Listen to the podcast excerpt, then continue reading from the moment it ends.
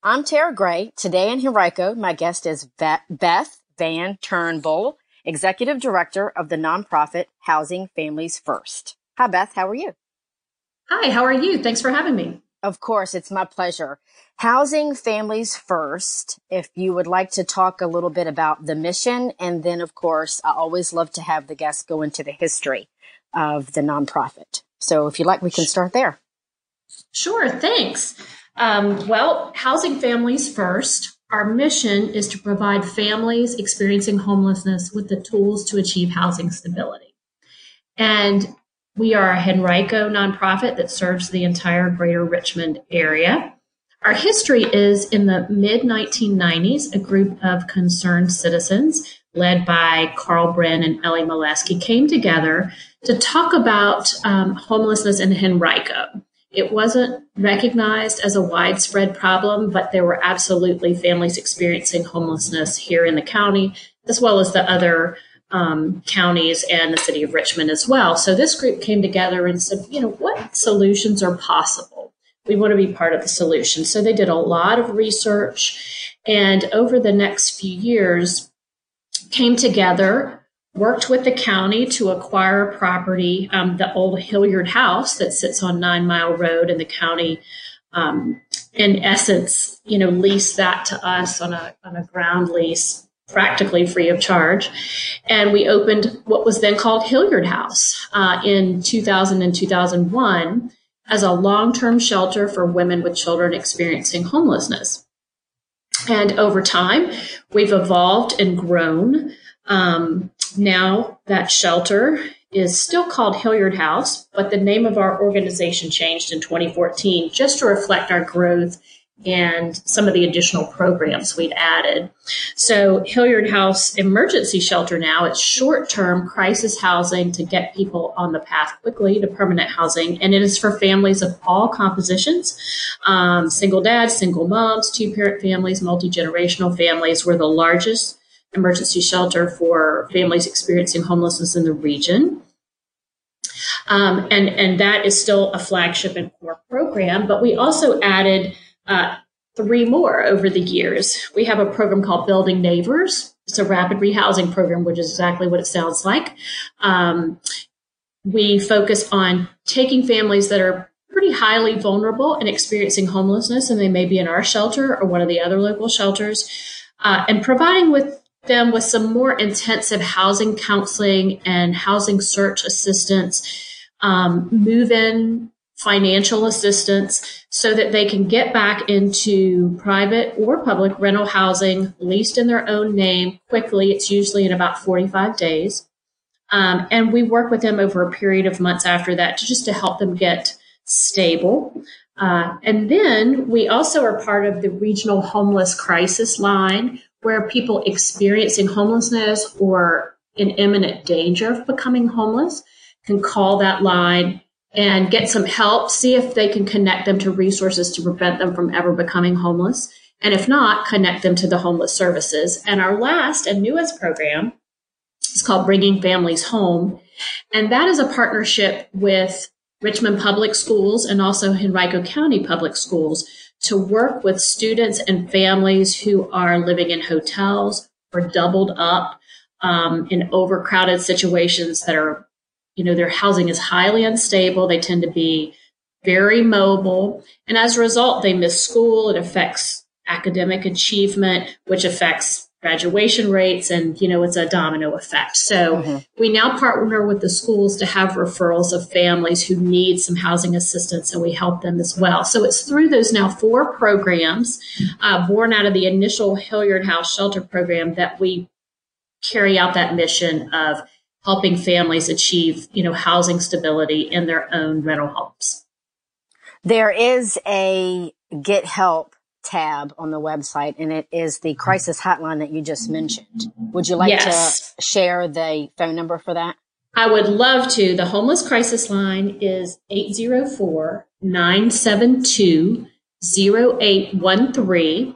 And we, along with three other agencies in the region, Home Again, Acts, Homeward, and us, Housing Families First, staff that together. They are working remotely now, so leave a message and they will call you back if you are in imminent danger of ending up in the street or becoming homeless, or if you're already homeless. Okay. You guys also have a regional domestic violence hotline. That's 24 hours a day, 7 days a week. So would you like to share that as well? Well, that is actually not our program. It's just we put that up because for people experiencing domestic violence, we want everybody to know what that is right away. Right. And so I'll be honest, I don't have that number memorized, but it's always on our Get Help. It's on our Get Help tab.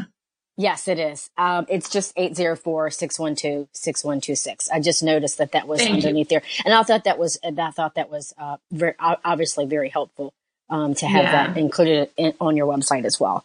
And people can always share that with people or organizations they know. Go to that Get Help tab and you will have, the info to start accessing either domestic violence and or homeless services right away.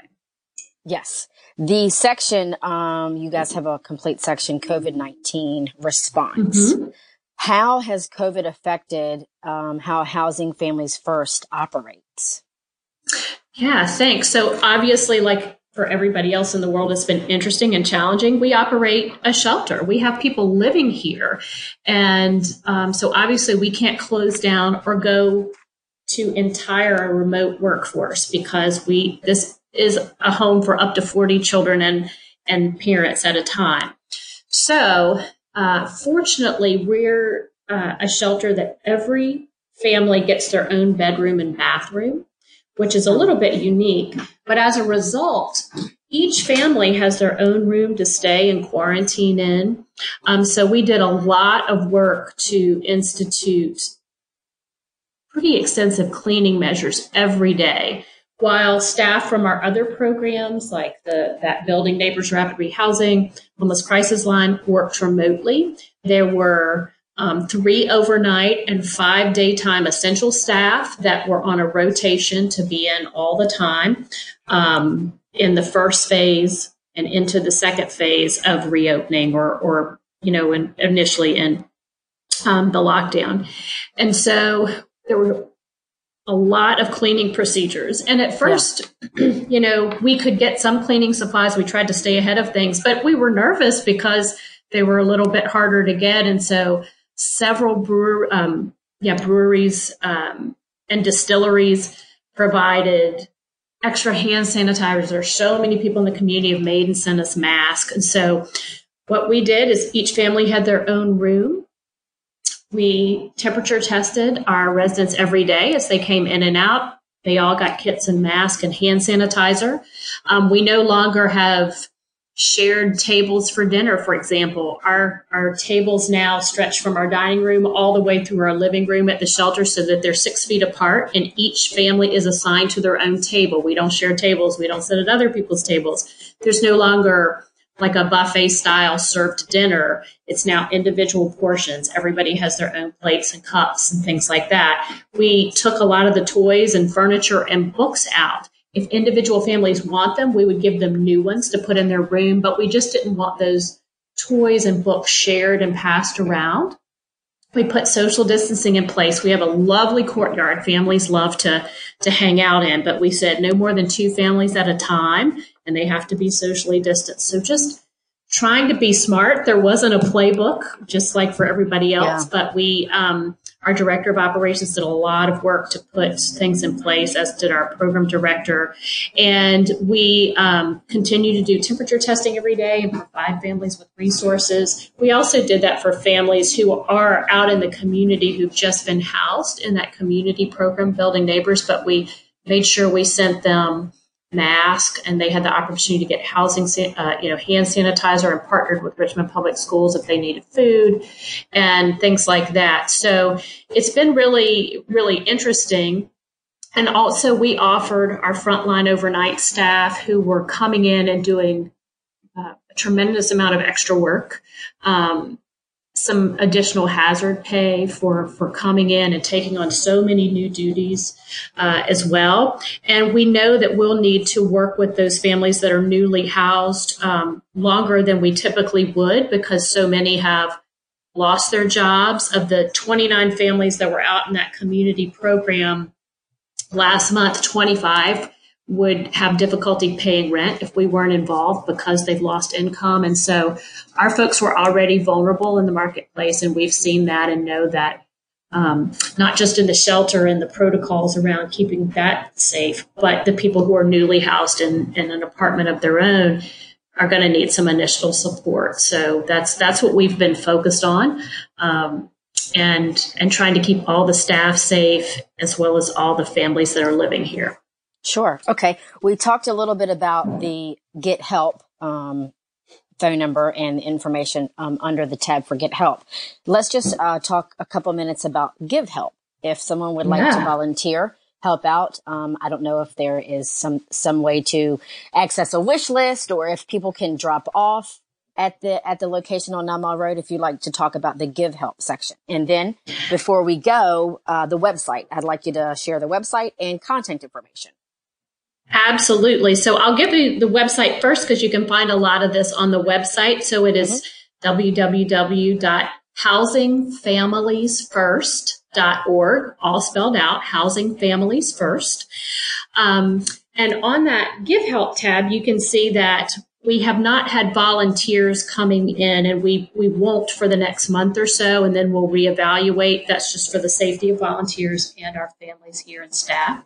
However, we do have DIY opportunities that you can do at home, and we do accept certain supplies dropped off. We have a contactless porch drop-off system that you can do. Snack bags are something we need all the time because we do serve meals, but as I think most people know, a snack can really decrease anxiety and keep things moving. And so when families move in, we always have these snack bags available for the children as well as their parents if they'd like.